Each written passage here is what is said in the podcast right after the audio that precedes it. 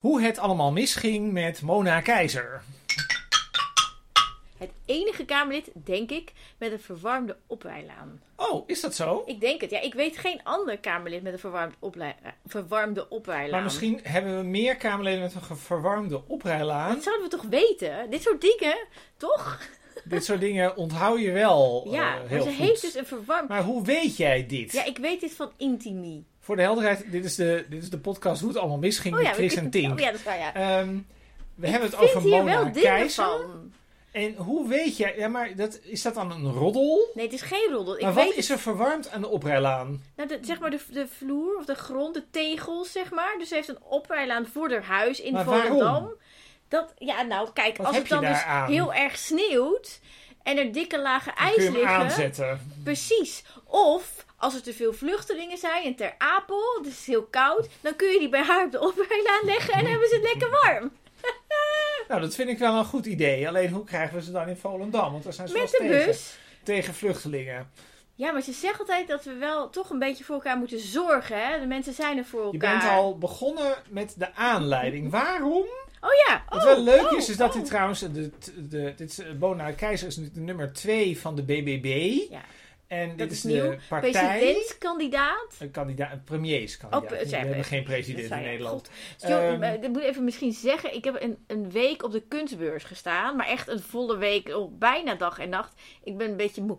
Ja, dus Ja. het kan zijn dat er af en toe iets onzinnigs het uitkomt. was het kan wel ook heel zijn dat die leuk. oprijlaan het was Art Rotterdam. was. En ik stond bij Torch Gallery. En we hebben heel veel verkocht. Het was heel Er goed. is binnenkort een tentoonstelling, maar dan laten wij u dat weten. Ja, 2 maart. Dat Ja. is, maar goed, ik ben dus nu een klein beetje uit mijn Maar- doen van vermoeidheid. Ja, ja, maar goed, we gaan het toch hebben over We Mona Keizer. ja. En dit is dus de eerste En ze partij. heeft dus een oprijlaan die verwarmd is. Je kan er niet over ophouden. Dit is dus de over twee- de eerste partij waarvan we over twee Kamerleden praten. Want we hebben ook al eens gepraat over Caroline. We hebben vaker We dan hebben eens... zelfs vaker gepraat over Caroline. Dus het werd nu hoog tijd voor de nummer twee. Dit is dus Mona Keizer.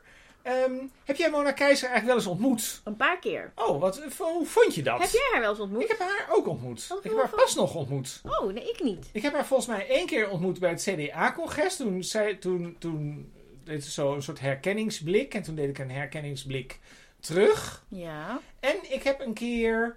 ehm, ik had haar pas in de kamer gezien. Ja. En toen stond zij in de hal. En toen heb ik ook even met haar gepraat. Oké. Maar het was heel kort. Oké, ik heb haar langer wel gezien en gesproken. Dit was in de tijd van Sarah Palin.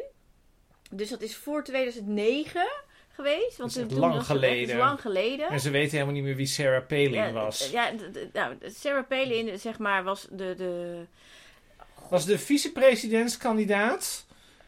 Voor was, McCain. Voor McCain. Voor McCain. En dit was, ik moet zeggen, McCain wist ik niet meer, maar dat zal inderdaad wel zo zijn. En die was destijds gouverneur van Alaska. Ja, en zij is van de Tea Party. En zij, was nogal, zij had een nogal beroerd imago in ja, eh, progressieve nou, kringen. nou, en ik- ik vond, namelijk voordat ik ehm, ehm, ehm, Mona Keizer had ontmoet, dat nou, Mona Keizer deed me altijd erg aan Sarah Palin denken. Want ook katholieke achtergrond, ook super conservatief en christelijk en katholiek opgevoed dus. En vijf kinderen. En het gaat de hele tijd over die kinderen. Het was wel een tijd dat het bij Mona heel vaak over haar oh, kinderen dat heb ging. ik nooit Ze ging meegekregen. toch ook in een keer in een clipje ging ze pannenkoeken bakken en zo. Dat was ook al... Dat heb ik allemaal gemist. Echt? Ik heb ja, volgens mij dweept ze helemaal zo met haar kinderen. Dat, doet Caroline meer. Toen was het wel. Ik weet wel dat ze vijf Maar die zonen kinderen zijn heeft. natuurlijk Dat weet inmiddels ik wel. zijn ze natuurlijk groter Ja, dan in 2009. ja maar daarvoor. waarom deed zij jou denken aan... Wat heeft dit in hemelsnaam met Sarah Ze Palin hadden te echt maken? veel dingen overeen, overeenkomstig.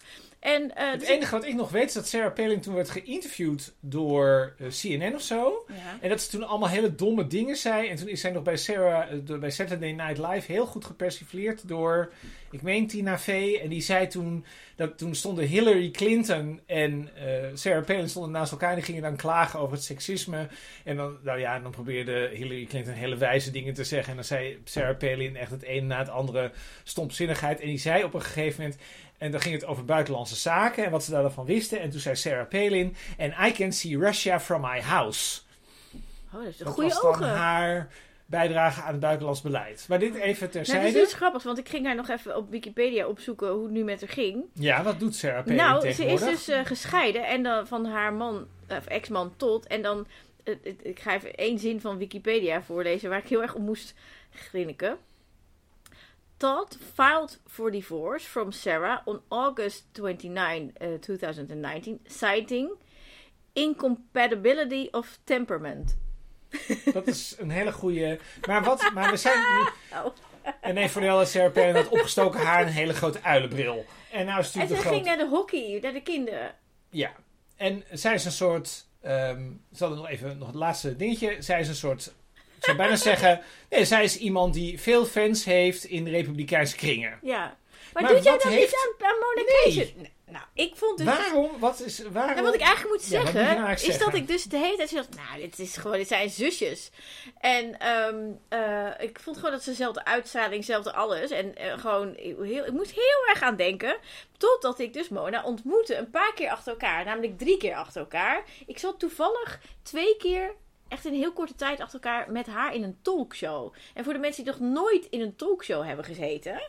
Je ehm, zit dan een uur lang met elkaar opgeschreven voordat de opname begint. En daarna is er nog een borrel. Ja. Ja, en dan is er ook nog Dus opname. dan leer je elkaar Ja. echt kennen. Precies, nou echt ja. Ja. En toen was ze heel aardig. En toen kon ik heel aardig. echt goed met haar vinden. En dacht ik dacht, oh, ze lijkt misschien toch niet zo op Sarah Palin. Want ik kan me niet voorstellen dat Sarah Palin zo aardig is. Volgens mij is Sarah Palin ook heel aardig. Maar Nou ja, misschien. Maar goed, ik dacht dit toen zo. En ik herinner me mijn gevoel.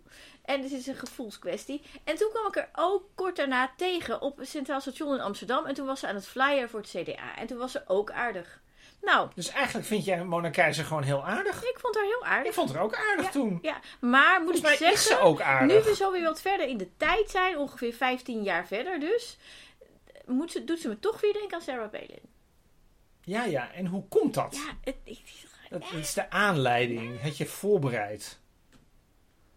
Ja maar soms kun je gewoon even niet, zeg maar, dan, dan, dan, kun je niet... Dan, Het is wel een gevoel. Het is een gevoel. Ja, Maar- nou, en ze hebben dus wel echt Maar overeenkomsten. Mona heeft vast iets gezegd wat mensen die als Sarah Palin waarschijnlijk ook heel leuk vinden.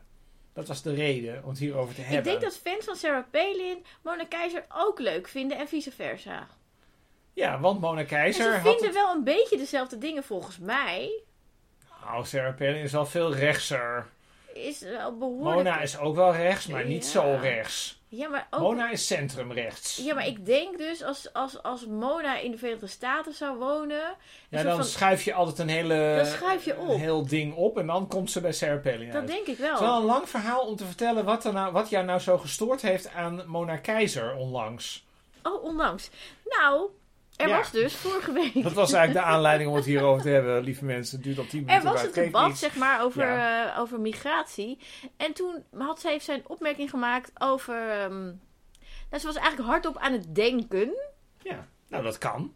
Ja, is. Ze had het wel opgeschreven, maar ze ging wel erbij zeggen: Ja, ik vind het toch moeilijk om te zeggen. Ik weet niet of dit wel kan.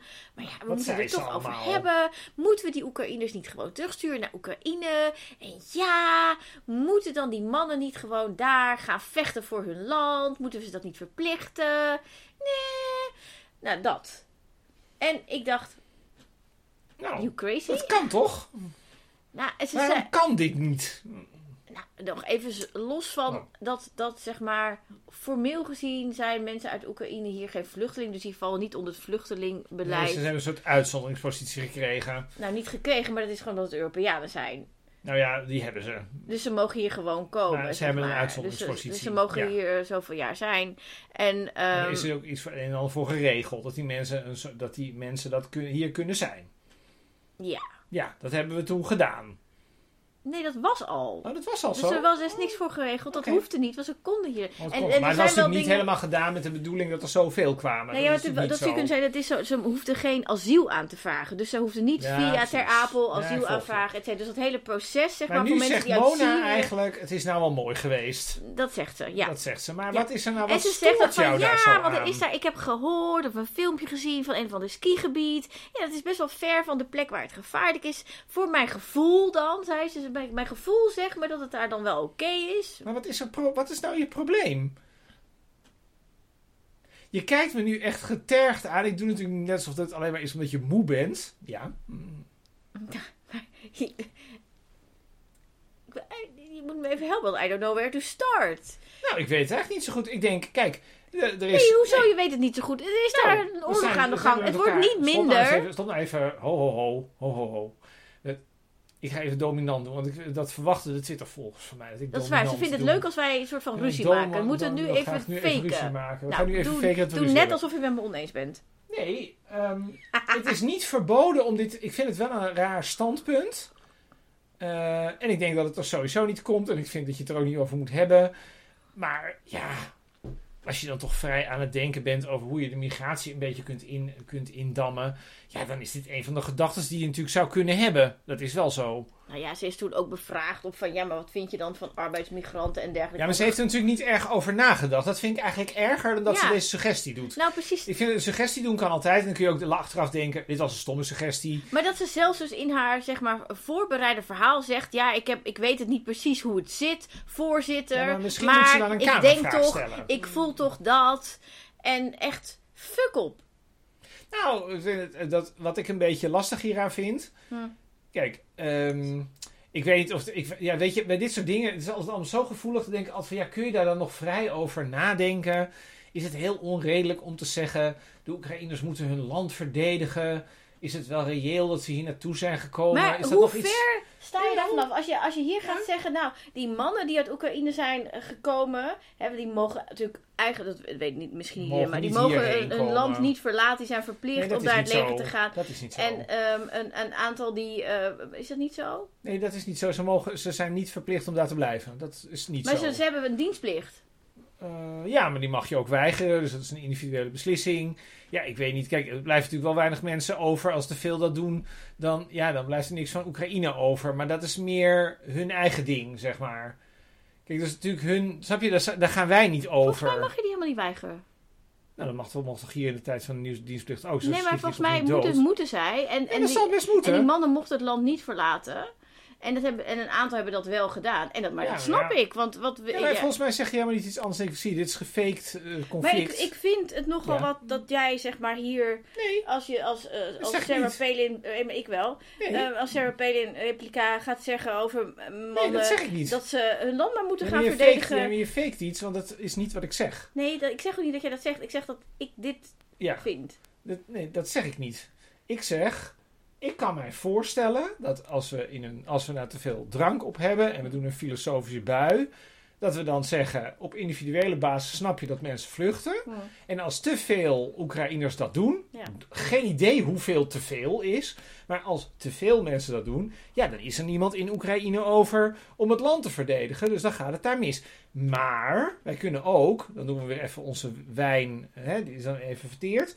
Ehm, dat, dat is de situatie niet. Want de meeste mensen zijn in Oekraïne gebleven. En Oekraïne die is zich aan het verdedigen, et cetera. En op individuele basis snap ik heel goed dat mensen denken... ik heb helemaal geen zin om kanonnenvoer van, van Poetin te zijn. Nee. Dus ik eh, neem de benen. Ja, en dan kun je dan vervolgens kunnen wij er allemaal meningen over hebben. Maar dat gaat natuurlijk uiteindelijk gewoon over welke rechten mensen hebben... en of mensen dat mogen doen of niet. En het mag, want zij mogen hier zijn. Ja, zeker. Punt. Ja. En dan kan dan misschien de Oekraïnse overheid niet leuk vinden, et cetera. Maar ja...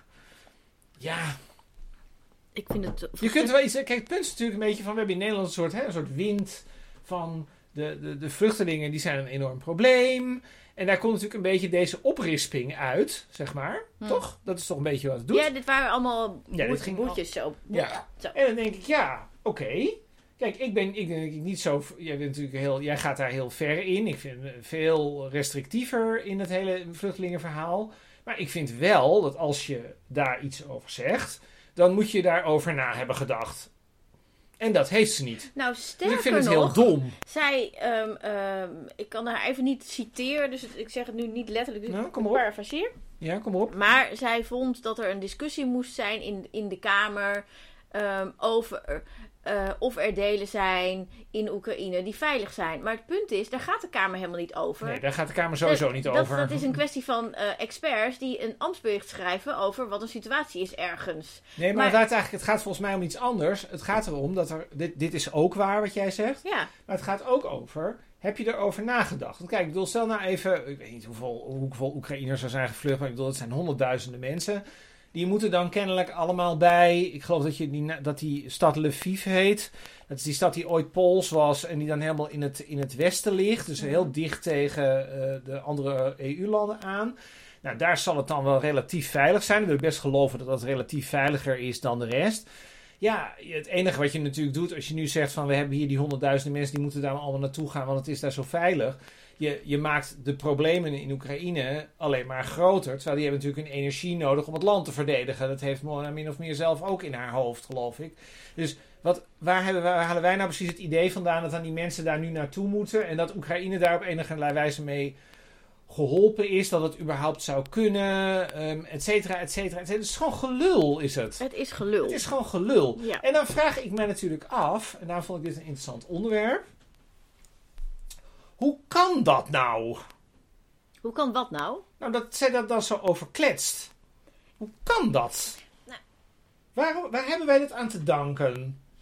Aan, aan, aan Caroline, die haar op nummer 2 heeft Ja, maar gezet. wat dus heel gek is, dan komen we eigenlijk bij de geschiedenis van Nou ja, Keizer. Komen ja, de want zij zat natuurlijk bij het CDA. De geschiedenis, ja, je gaat altijd heel snel door de geschiedenis. Oh ja, jij wilde de geschiedenis Ik vond het ook heel moeilijk om de geschiedenis te achterhalen. Heb je zoveel- vast- Heb jij een, een, een, een Excel-bestand? Nee, ik heb een, ik heb een Word-bestand met, met bullets. Oeh, Kijk, wat namelijk heel interessant is, wat ik bijvoorbeeld weet, en wat ik ook nooit, ik heb er nog nooit in verdiept, dus ik heb het in verdiept vandaag. Ja.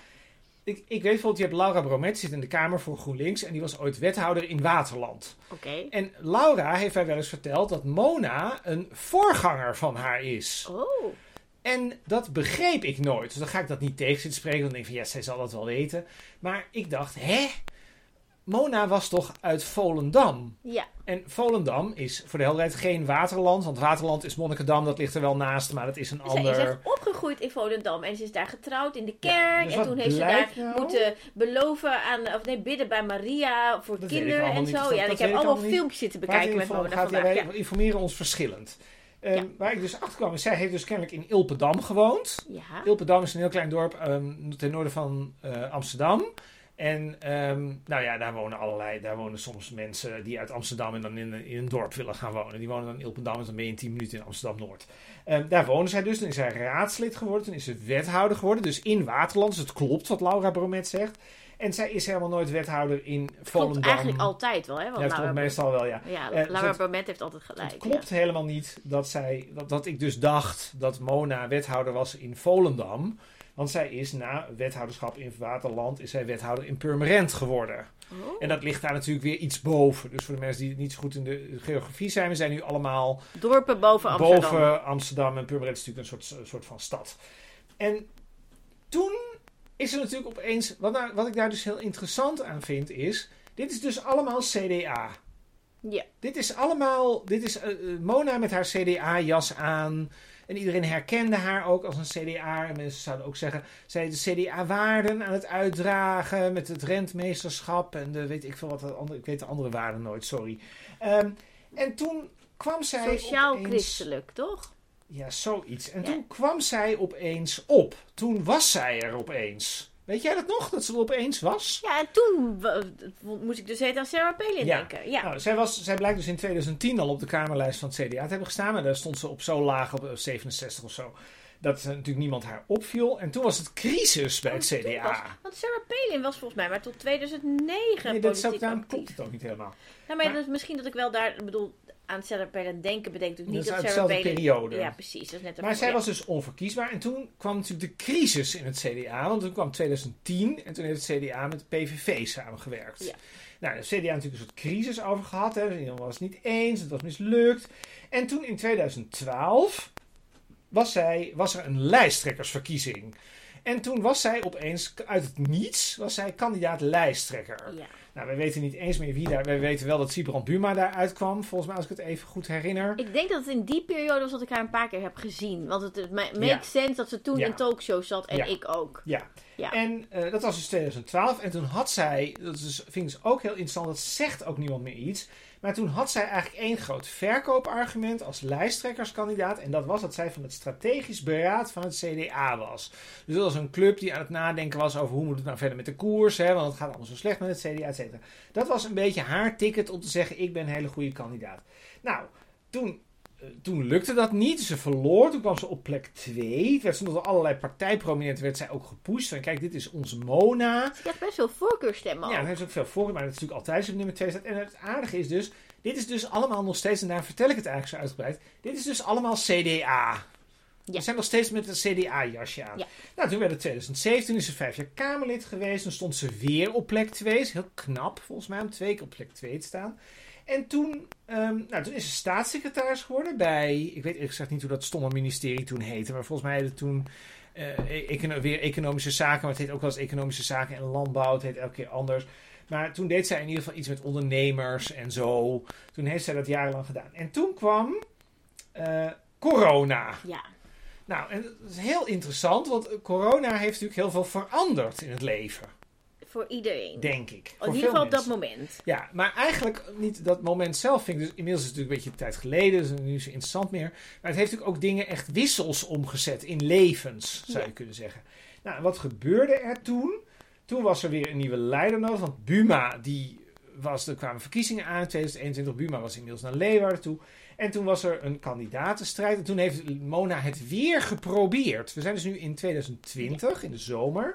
Dat was eh, Hugo de Jonge tegen Omtzigt, tegen Martijn van Helvert en eh, Mona Keizer. Ja. Nou, Mona Keizer verloor weer. Nummer drie. En die heeft toen haar steun uitgesproken voor Pieter wat natuurlijk ook heel interessant vanuit het, vanuit het heden. Zeker, ja. En toen werd En dat... toen was natuurlijk de, de verkiezing niet helemaal eerlijk, want dan ging je op Pieter stemmen en dan kreeg je nee, dat dan is daarna. voor je stem op Dat Hugo de Jong. daarna. Was het daarna? Dat is daarna. Oh ja, dat was natuurlijk met Wopke Toen, ja. kwam, toen, kwam de Hugo, toen kwam Hugo de Jonge.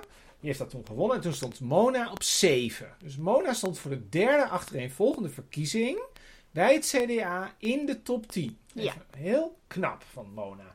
Dus voor de helderheid, ik be- benadruk nog maar even een keer. We zijn nu nog steeds bij het CDA. Zijn we groen jasje, rentmeesterschap, et cetera. Nou, was ze nou populair? Nou ja, het viel wel mee. Want ze heeft de voorkeursdrempel niet gehaald in 2021. Ehm, maar inmiddels was natuurlijk iets anders gebeurd. Of was er eigenlijk niet, dat ging een beetje langs elkaar heen. Toen was er, toen was er zelfs zij daar nog als demissionair staatssecretaris. Er waren al die coronamaatregelen. En toen stond ze op een dag, stond ze opeens in de Telegraaf. Op de dag dat de corona-toegangspas werd ingevoerd. En toen zei ze, daar ben ik het niet mee eens. Ze kon het niet uitleggen. Ze kon het niet uitleggen. Nee. Dat zei ze letterlijk. Ja, dat En klopt. toen is ze... Want het was ook raar dat je dan in sommige winkels... was Dan raar. kon je gewoon naar binnen lopen, geen probleem. En dan wilde je daarna een, ergens een kopje koffie gaan drinken. En dan Dat moest je ineens een niet. pas hebben. Ja, het was Dat een heel raar Eh, ding. Daar had ze op zich wel een had ze punt. wel een punt mee, maar Ja. natuurlijk het punt was dat ze staatssecretaris was. En dat kan natuurlijk niet, want het kabinet praat met één mond, et cetera. En toen heeft Rutte haar min of meer op staande voet ontslagen. Ehm, en het was natuurlijk interessant, want toen kon ze terug naar de Kamer. Maar dat heeft ze niet gedaan, want toen zei ze: Ik neem afscheid van de politiek. Nooit Ehm, meer. En toen bleek, er al een beetje reconstructies van geschreven, dat zij natuurlijk eigenlijk al vrij lang alleen stond in het kabinet in haar visie op corona. En dat kwam er eigenlijk op neer dat zij vond dat het te veel ging over eh volksgezondheid. En te weinig over nou, de belangen van jongeren en de belangen van de ouderen en Met de name eenzaamheid. de bedrijven. En met name de ondernemers. bedrijven. Ja. En dat is natuurlijk ook nog wel interessant, want ze was natuurlijk staatssecretaris. En zij luisterde natuurlijk, als staatssecretaris moest zij natuurlijk naar die ondernemers luisteren. Ja. En die ondernemers die hebben natuurlijk enorm aan haar getrokken in die tijd. Om te zeggen, nou, die maatregelen moeten, moeten, we kunnen het beter regelen. Het hoeft allemaal niet met een pasje. En je hoeft niet te lockdown. En zij stond daarvoor open. ja. Vanuit, voor de helderheid nog En een ik keer. zou denken terecht. Ik vond het allemaal terecht. Ik was namelijk ook, ik was daar ook op die flank. Ehm, en nog steeds een beetje. Dus ik denk, en dus nog even voor de helderheid. Dit gaat nog steeds over het CDA. Dus we zijn nu nog steeds bij het CDA, CDA-jasje, rentmeesterschap, ehm, eh, verwarmde oprijlaan, eh et cetera. En toen was zij dus demissionair. Toen heeft ze een zetel kunnen innemen. En toen nam zij afscheid. En het allerleukste van dit verhaal is toen is haar zetel ingenomen door de ene meneer Bontebal. Dat even terzijde. Dit is haar achtergrond. En dan opeens, in 2023, dus dan zijn we eigenlijk twee is jaar er verder, een wedstrijd? is er opeens, nou, nou nee, dat moet eigenlijk één ding, want dan is die hele geschiedenis af, zegt zij opeens, ik zeg mijn lidmaatschap op. Oh ja, dat is waar. En toen kwam ze bij BBB terecht, maar daartussenin gebeurde iets anders. Daarvoor is iets gebeurd. gebeurde iets. Wat Ja, gebeurde daar? Want er was dus een nieuwe denktank. Want even voor de helderheid, we zijn dus nog steeds bij het CDA, groen jasje, rentmeesterschap, et cetera. Ja. Ja, want je had zeg maar, zeg maar een, een deel van de CDA'ers die, die Pieter Omtzigt steunde, die toen- toen eruit U lag. weet wel, Mona Keizer, want die stuurde namelijk al haar fans bij de lijsttrekkersverkiezing naar Pieter Omtzigt. En die vond zij goed. Ja, en die hebben met, met een aantal gelijkgestemden hebben ze de Stichting Sociale Christendemocratie opgesteld. En vanuit deze groep is toen een, eh, de nieuwe denktank eh, opgestaan. We hebben daar een hele leuke podcast over gemaakt. En dat was een van de eerste. Dat heette De Fans van Pieter Omtzigt. Moet Ja, je echt nog eens luisteren. Zeker een heel geslaagde aflevering was Hoe het. erg het eigenlijk is om fans te hebben. Daar Ja, gaat dat precies, over. Precies, ja. En deze nieuwe denktank, die organiseerde in 2023 een symposium met de vraag... waarom faalt het overheidsbeleid bijna altijd?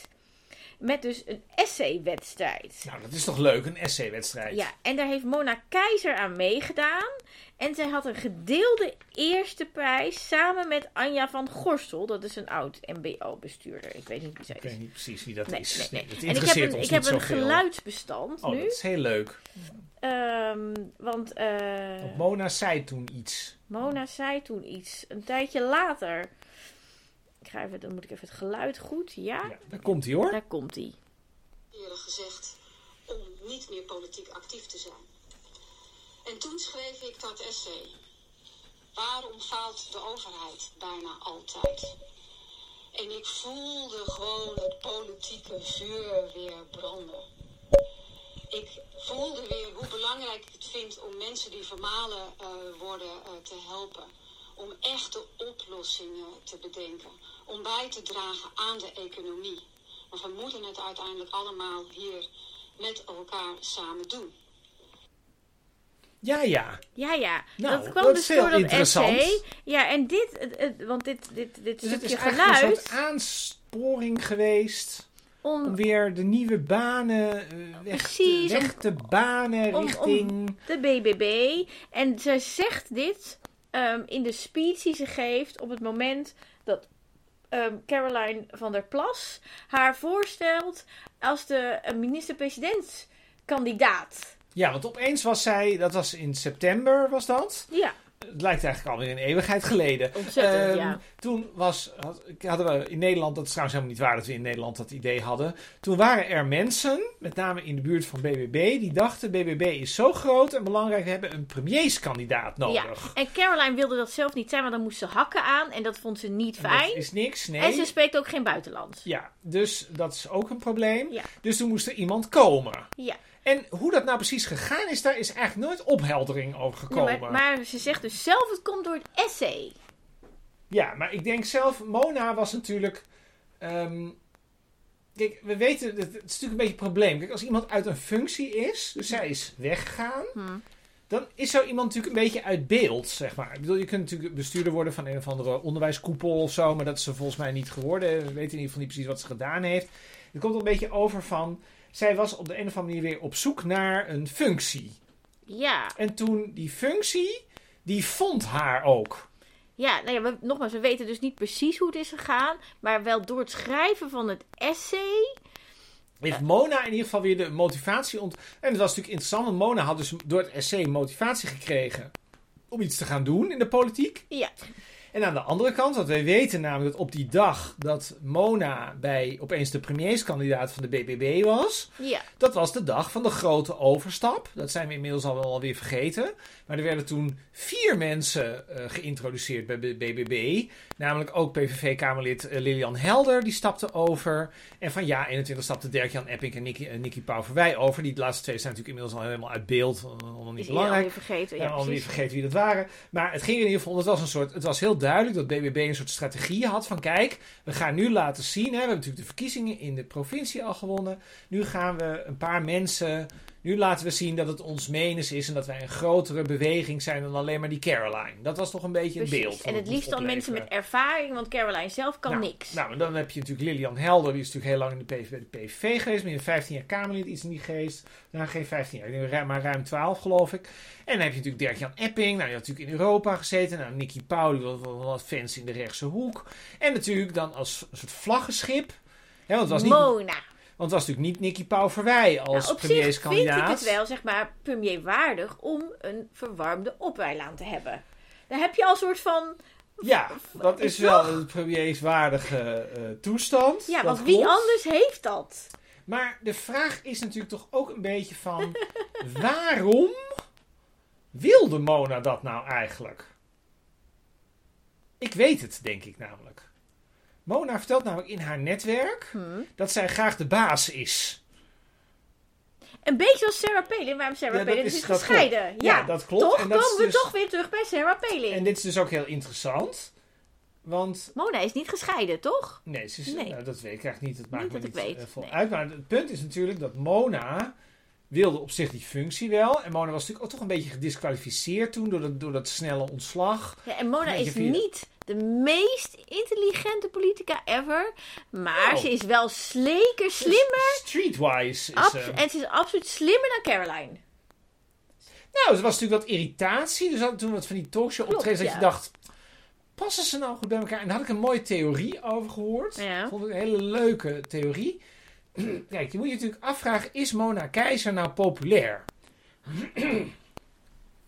is zij populair? Ik denk in Volendam. Ja, dit is het punt. Dat, zij is populair in Volendam. Hoe groot is Volendam? Ja, dat is een nieuwbouwwijk. Dat, Het past dat wel, Volendam past wel. God, wat was het nou? Ik heb het hier staan hoe vaak Volendam in Oekraïne past. Oh, Ja, heb dat uitgerekend? 51.230 keer om precies te zijn. Wie heeft dat geschreven? Dat Mona heeft, eh, nee, Tommy Wieringa heeft dit uitgerekend. Oh, dat is wel heel goed. Ja. Ehm, in ieder geval... ehm, dan ben ik helemaal... Die 51.000 weet ik Daar echt had niet je op Daar had ik gerekend. niet, daar had ik niet op gerekend.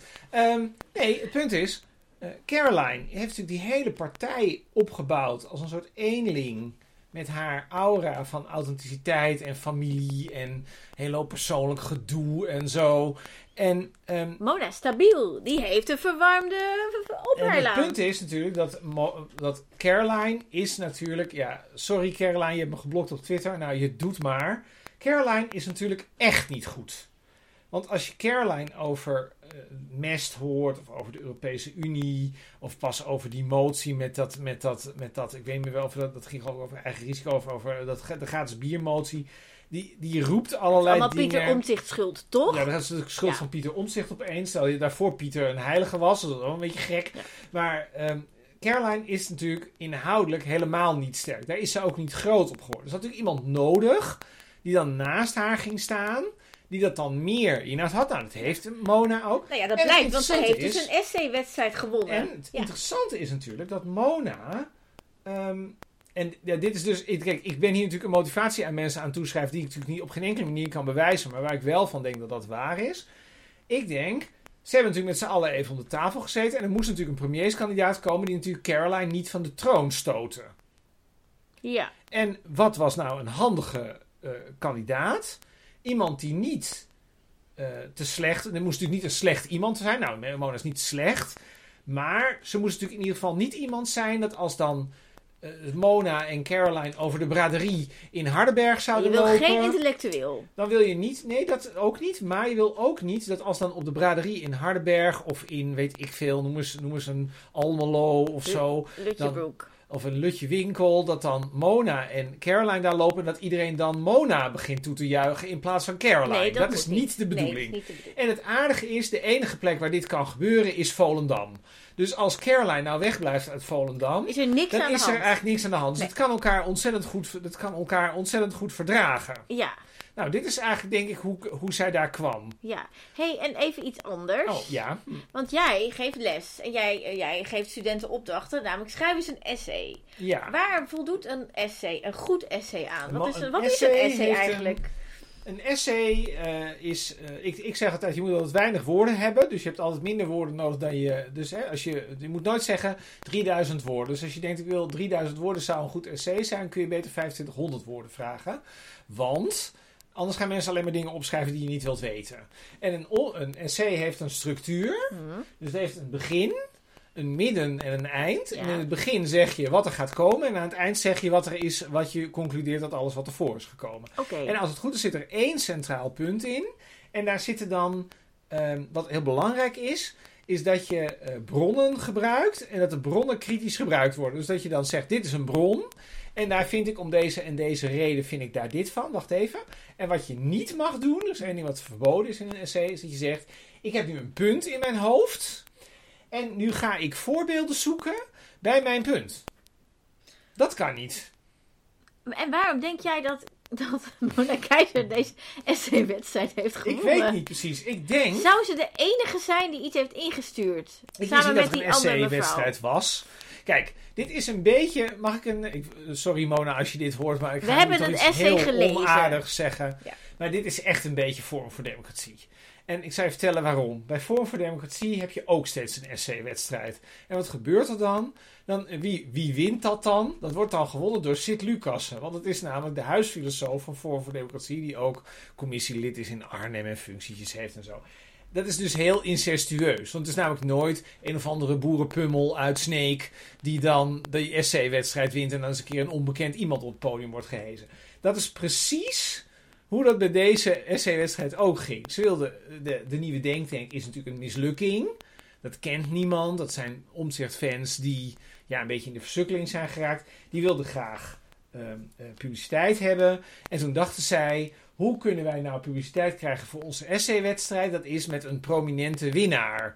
En toen was er iemand die was een beetje kritisch over het CDA, Mona. En dat was natuurlijk de mensen van de nieuwe denktank zijn dat ook. En zijn bijvoorbeeld tegen het, stikstofbeleid, dat al heel populistisch. Rosanne Hertzberger liep daar ook rond, tegenwoordig NSC-Kamerlid. Dus die, dus die dacht natuurlijk, we hebben iemand nodig die een beetje, die een beetje, nou, een beetje, hè, bekend is. En toch ook een beetje kritisch en die een beetje aandacht zou kunnen hebben. Ja. Nou, dat werd Mona.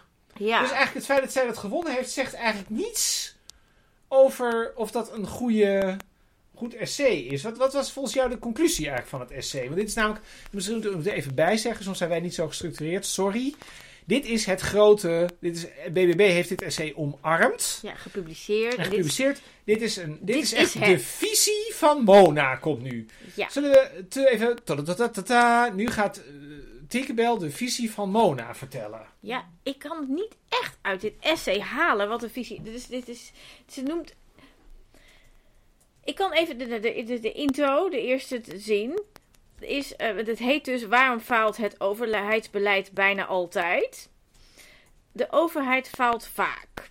De oorzaken zijn divers, net als de dossiers. Maar de rode draad zijn een overheid en politiek die beloften doen die ze niet kunnen waarmaken. Het is tijd voor een bescheiden overheid, bepleit Mona Keizer nummer 2 op de conceptlijsten kandidaatlijst van BBB. Een pleidooi voor het accepteren van onvolmaaktheid en bescheidenheid van bestuurders, politici, ambtenaren en burgers. Want dit is dus de intro van de BBB op het essay. Oh ja, dus, dus Ja, nou goed. Dus, en het dat is essay gewoon begint... een pleidooi voor Ja, de kleine overheid, is ja. het toch? Dat is Ja. wat het is. Ja, nou ja, goed. En het essay, ja, god, het, het begin, de eerste, dus de beginzin van het essay, dus nu echt. Met de beste bedoelingen zijn de afgelopen decennia vele wetten en lagere regelgeving aangenomen en bijbehorende beleidsuitvoeringssystemen in stelling gebracht. Steeds preciezer zijn beoogde beleidsdoelen vastgesteld, waardoor elk individu het gedroomde rechtvaardige deel kon ontvangen. Uiteraard werd er ook een controle- en handhavingssysteem opgetuigd om fraude tegen te gaan. Op de vleugels van een groot geloof in wat techniek en digitalisering vermag, is de bijbehorende ICT ontwikkeld en ingezet. We, zijn modellen, integraliteit, computersystemen, algoritme en maakbaarheid gaan aanbieden. We hebben inmiddels zoveel wetten en regels dat de capaciteit ontbreekt om ze allemaal te handhaven. De rechterlijke macht kan alle rechtszaken die in een rechtsstaat nu eenmaal kunnen volgen op overheidsbesluiten die ingrijpen op rechten niet meer aan. Maar weet je wat nou zo raar is aan dit verhaal? Hm. Dit, dit, gaat dus zo, dit gaat dus nog 3000 woorden ongeveer door, eh, toch? Is nou ja, wat, wat ik, dat, ze komt Ja. dus met allemaal voorbeelden. Ja, dus ze dus voorbeelden. ze zegt dan, Ja. is het zinvol om nuancerende opmerkingen te maken? Er zijn immers ook veel dingen die wel goed gaan. Desalniettemin, dus ze geeft geen antwoord op de eigen vraag: is het zinvol om nuancerende opmerkingen te maken? Desalniettemin is het belangrijk om de gedachten over de gestelde vraag op papier te zetten. Dat doet ze niet.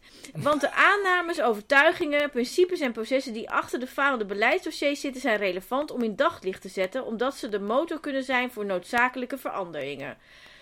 En dan schrijft ze een paar zinnen verder. Ehm, welke aannames, overtuigingen, principes en processen die achter de falende beleidsdossiers zitten, zijn dat? Ik noem een paar voorbeelden. Ik ga even tellen hoeveel voor- voorbeelden. 1. Voorzorgingsprincipe. 2. Uitvoerbaarheid door ICT. 3. Focus op één beleidsterrein. 4. Beleidsmakers en het volk. 5. Wereldburgerschap. 6. Gelijke behandeling in de praktijk. 7. Misbruik en absolute preventie. 8. Overheid, bevoegdheden en rechtsbescherming. 9. Kwaliteitsbewaking secundair vs primair proces. 10. Klantdenken. 11. Maatwerk is geen oplossing. Of is er dat er geen meer? Oh ja, dat is geen. Nou ja, dat zijn er niet een paar. Dat zijn er tien. Ja, en ik, ik heb overal vraagtekens en uitroeptekens. Wat zal ik nou eens even eruit lichten? Nou, doe er eens eentje. Doe er eens eentje die jou het meest aansprak. Nou, pff, eh, gelijke behandeling in de praktijk. Nou, daar gaan we. Er komt nu een citaat. De principes die in onze wetgeving zitten, waardoor de overheid gelijke gevallen gelijk moet behandelen en ieder toegang tot een rechter heeft, al dan niet via de sociale advocatuur. Punt. Dus wanneer je als overheid één casus oplost, staan al snel burgers op de stoep om hetzelfde te verlangen. Soms terecht, maar desbetreffende overheidsorgaan had daar niet altijd op gerekend. Dit leidt ook tot een overheid die zich te pas en te onpas beroept op precedentswerking, terwijl dit niet altijd aan de orde is. Dit leidt weer tot ongeloof en wantrouwen. Nou, ik, eh, dat, in de eerste plaats, volgens mij scheen, het gaat dit over eh grondwetsartikel, maar eh, dat is een beetje een probleem. Ik, er, is, er is geen begin van een analyse, er is geen begin van een specifiek beeld van wat nou precies, waar, waar speelt dit dan? Geef mij nou eens drie voorbeelden dan waarbij dat dan speelt. Dat mensen zich beroepen op precedentwerking, waarbij dat niet terecht is. Nou, Want dat is wat ze zegt. Ja, en hier een ander probleem. Dat is namelijk het probleem van wereldburgerschap. Nou, De- namelijk de overtuiging dat. Wacht, ik moet misschien de zin die voorafgaat aan alle voorbeelden. Ja. Welke aannames, overtuigingen, principes en processen die achter de falende beleidsdossiers zitten, zijn dat? Ik noem een paar voorbeelden. Voorbeeld. De overtuiging dat iedereen een wereldburger is en overal op de wereld gelukkig kan zijn en dat dit het enige juiste perspectief is van waaruit je mensen benadert en problemen oplost. Terwijl heel veel mensen compleet gelukkig zijn in de omgeving waar ze geboren en getogen zijn. Dit is geen tegenstelling, to start with. Dat klopt. En Het gaat trouwens ook niet over wereld. Het gaat volgens mij ook niet per se over wereldburgerschap. Maar... En het En- is ook niet duidelijk wat het nou te maken heeft met dat, dat het beleid. Want het gaat, dit is nog steeds in de setting van dat het beleid faalt. ja, ik. ik Maar dit gaat niet over beleid. Nee, Het nee. gaat over meningen. Het gaat nergens over beleid. En En dit is een beetje, het leest allemaal dit Oh essay. ja, ik heb hier nog over Oh. falen in de praktijk. Voorbeelden. Nou, dan Oh, er zijn ook voorbeelden, verschillende. Zal ik ze even opzommen? De voorbeelden in de voorbeelden titels. van falen in de praktijk. Arbeidsongeschiktheidswetgeving. 1. Natuurbescherming. 2. Migratiebeleid. 3. Wet prenataal huisbezoek. 4. Vertrouwenspersoon. 5. Stop. Het effect Nee, van normerende wetgeving. Nee, dit 6. was het al. Oh, ja? Ja, dit was het al. Oh, dit was het. Jouw Leha oud is anders. Oh. Maar het punt is natuurlijk, dat is bijvoorbeeld... Dat nou, mag ik, mag ik even? Ja? Mag ik even? Dus de falende, eh, falen in de praktijk. Voorbeelden. Nou, ik wil even... Moment, ik moet even terug. Want bij de eerdere problemen, zeg maar de opsomming, had Ja. ik iets aangekruist. Eh, Moment, moment. Nu een wachtmuziekje. Nou, wat wil je eruit halen? Nou, ze schrijft ergens dat, er een, een, dat het tijd is voor nuance, dat het heel belangrijk is. Eh, de po- politieke processen waarin problemen die altijd meerdere kanten hebben vanuit eenvoudige beeldvorming die in zoutbijns bites Ja, te vatten is, benaderd tegen. worden. De- Ja. dat, dus, dus daar is het tegen en dan dat is dus tegen, tegen, tegen migratiebeleid. Inmiddels is het rechtvaardige en goed georganiseerde Nederlandse vluchtelingenbeleid een factor geworden die in 2023 bijna 80.000 vluchtelingen naar Nederland trekt. Dit is niet waar. Het waren er 48.000, niet 80.000. Dus ja, maar dat is niet nodig. verdubbelt het, terwijl zij nodig. eerder zegt dat, het, dat er soundbite en dat het allemaal niet klopt en dat ze dat niet wil. En dan zegt ze de spreidingswet die gemeenten moet gaan dwingen opvangplekken te realiseren is symptoombestrijding. Dat, is niet waar. Dat is Dat niet waar. is je kunt nog steeds waar. tegen zijn, maar het is geen symptoombestrijding. Nee, Nee. dus, dus ze lult uit haar nek. Nou, dat weet ik niet zeker. Of dat op alle punten doet, is nogal een lang verhaal. Bullshit. Ik vind persoonlijk, als je nou bijvoorbeeld bij het migratiebeleid, hè, dan kun je natuurlijk zeggen van dit is, dit is nog steeds de, de setting van dit stuk is het overheidsbeleid faalt. Maar ik zou zeggen bij het migratiebeleid, je kunt natuurlijk ook gewoon zeggen, nou, wat we daar ook verder van vinden. En wat wij ook vinden van dat er misschien af en toe mensen in Ter Apel buiten moeten slapen. Dat er ontevredenheid is over dat er ergens een asielzoekerscentrum moet komen. Misschien gaat de integratie wel niet goed. Maar er zijn natuurlijk nog steeds allerlei mensen die van huis en haard zijn verdreven. Die in Nederland opvang hebben gekregen. En die geen probleem zijn. Dus dat is geen generiek voorbeeld van dat het overheidsbeleid valt. Dan moet je precies zijn en zeggen... waar in het migratiebeleid gaat dat dan nou precies ze mis? niet. En dat zegt ze niet. Nee, daar heb ik nog een voorbeeld. dus het is een soort Dat was misschien beter bij de BBB. Of Oh. dus ja, migratiebeleid heeft het natuurlijk ook veel Kom over. Natuurbescherming. Nou, daar gaan we. Ja. Oké, ik ga, ik lees gewoon het hele stukje voor. Met de beste bedoelingen is een systeem van natuurbescherming gebouwd waarbij stukjes grond en de daar aanwezige flora en fauna als besche- beschermingswaardig gekwalificeerd is. Punt. En nu komt het. Als oorzaak van verslechtering is stikstof aangewezen. Alsof we hebben gelood.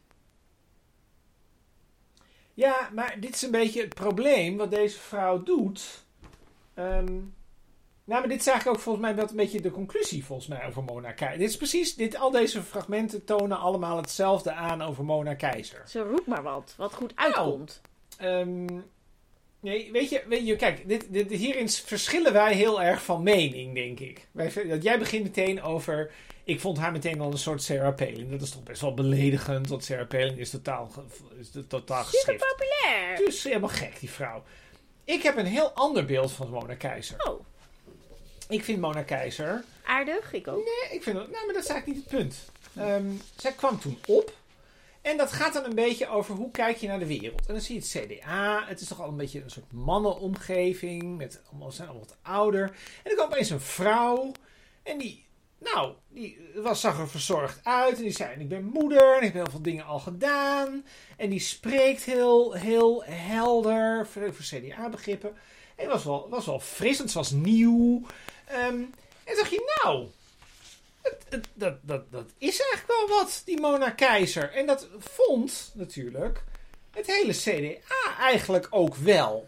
Iedereen dacht, nou, die Mona. Iedereen heeft zo zijn voor- en nadelen, maar zo grosso modo, dat is toch een mooi, goed CDA-gezicht. En dat is ze eigenlijk best wel lang gebleven. Ze is er een beetje, een beetje stof opgekomen, hè, want de frisheid is op een gegeven moment een beetje weg, want dan kennen we haar wel. En nu, toen hadden we corona, toen is er iets veranderd. En nu opeens is zij heel anders geworden. Dat, jij zou kunnen, ik denk dat jij zou zeggen, ze is nooit veranderd. Ik zou Nee. zeggen, ze is wel veranderd. In, in wat... Nee, mijn op- ik zie nog precies dezelfde Mona. Nee, ik zie wat ik alleen anders. denk, is dat zij binnen het CDA natuurlijk het woordvoerderschap op één punt. En dan zijn er allemaal mensen om haar heen die haar een beetje sturen. En zeggen, en we moeten overleggen. Maar dit is precies en punt. En nu zit ze bij de BBB.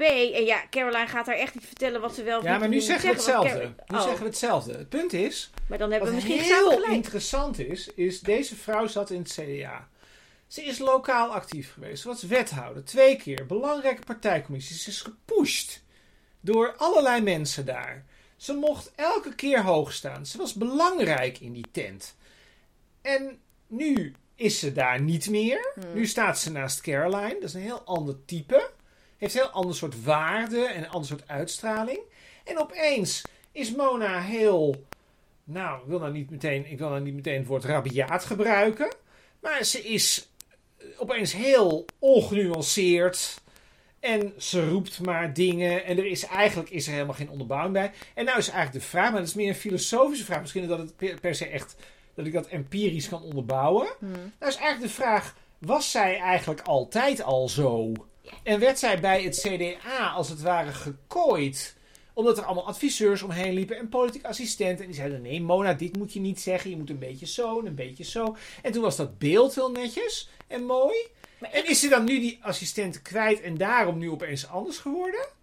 Of, was ze, of is ze echt veranderd? Nee, Begrijp je? Ja, maar ik geloof helemaal niet dat ze is veranderd. En ik heb, ik heb Jij denkt dus dat het CDA haar kooide. ja.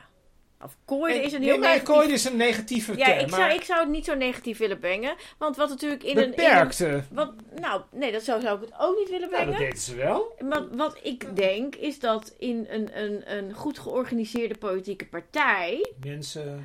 Eh, mensen in teams werken en overleggen en worden aangescherpt. En dan zat zij in een vergadering over de migratie. En dan zei zij: er komen 80, er zijn afgelopen jaar 80.000 asielzoekers binnengekomen. En dan zat er een collega naast haar en die zei: nee, nee, Mona, dat waren er 48.000. Nou, dat weet ik Nee, eigenlijk maar bij wijze van spreken. Bij wijze van spreken. En dan want zei het is ze natuurlijk in- ook. Want het is natuurlijk helemaal niet gebruikelijk. Zeker niet op de rechterkant kant zeg maar, van het spectrum in politieke landschappen dat mensen de waarheid spreken. Dus er wordt ook veel geframed. Dus er wordt eh, om heel veel debatten op allerlei onderwerpen worden dingen gezegd die niet kloppen. En mensen hebben gewoon heel vaak niet alle feitelijke informatie in hun hoofd om dat te kunnen corrigeren. En dat heeft eh, journalistiek Nederland al helemaal niet. Ja, maar dan maak je hem wel heel groot. Ik zou Ja. even terug willen naar het CDA. Ik zou zeggen, bij het CDA had je een behoorlijke kans dat iemand zei... Je hebt natuurlijk ook een, Ja. een Dus, linkse dus als je dan iets, iets zegt wat niet klopt, dan is het strategisch. Ja, maar natuurlijk konden zij ook besluiten om dan eh, te liegen, bij wijze van spreken. Ja. Maar bij het CDA had je wel een kans dat iemand tegen je zei: ho, ho, dat klopt niet helemaal. Bijvoorbeeld over die Oekraïners. Dat iemand zou hebben gezegd: Nou ja, Mona, hè, we hebben toen in het kabinet gezeten. En we hebben toen dit en dit en dit en dit gedaan. We hebben dat eigenlijk zelf ook goedgekeurd. En dit zijn de regels. En wat wil je nou eigenlijk? Ja. En Mona zou dan naar avondjes gaan van afdelingen van het CDA in het land. En dan zou iemand ook, dan zitten dan allemaal van die christelijk-sociale types, want die zitten ook bij het CDA. Ja. En die zeggen dan, nou Mona, ik hoorde jou pas over de Oekraïners. Er zit een enorm dempende werking zit in dat apparaat. Zeker. En die dempende werking is er nu niet, want nu zit ze bij de applausclub van Caroline. Ja. En Dan die wordt juist is- opgejut. En dan word je eigenlijk de andere kant, ja, dan word je Ja. eigenlijk de andere Maar zal ik, kant zal ik even de, conclusie van de, haar laten eigen we- conclusie ja. over haar eigen Ja. schrijven. Ja, Conclusie. Dit essay, deze poging om te achterhalen waardoor de overheid faalt, pleit voor een bescheiden overheid, voor bescheidenheid van alle betrokkenen. Bestuurders, politici, ambtenaren en burgers. Het pleit ook voor het accepteren van onvolmaaktheid, omdat het streven naar volmaaktheid een vastlopende overheid heeft opgeleverd. En als u direct aan de slag wil, doe dan het volgende. Ga op verschillende beleidsterreinen eens na of alle overheidsverplichtingen, protocollen, certificering echt geleid hebben tot een betere wereld voor de mensen waar het om gaat. Of kan het ook zonder? Als die vraag te algemeen is, vraagt u zelf dan eens af of al die overheidsverplichtingen, kwaliteitseisen, protocollen en certificering nog wel personeel is. Als het antwoord daarop ja is, vraag je dan af of voor het primaire proces nog voldoende personeel is. In de zorg en het onderwijs is het antwoord op die laatste vraag in ieder geval nee. U weet nu wat te doen. Dit zijn een hele raar geformuleerde Nou, dat- zinnen, nou maar... ja, dat is de, de- dat...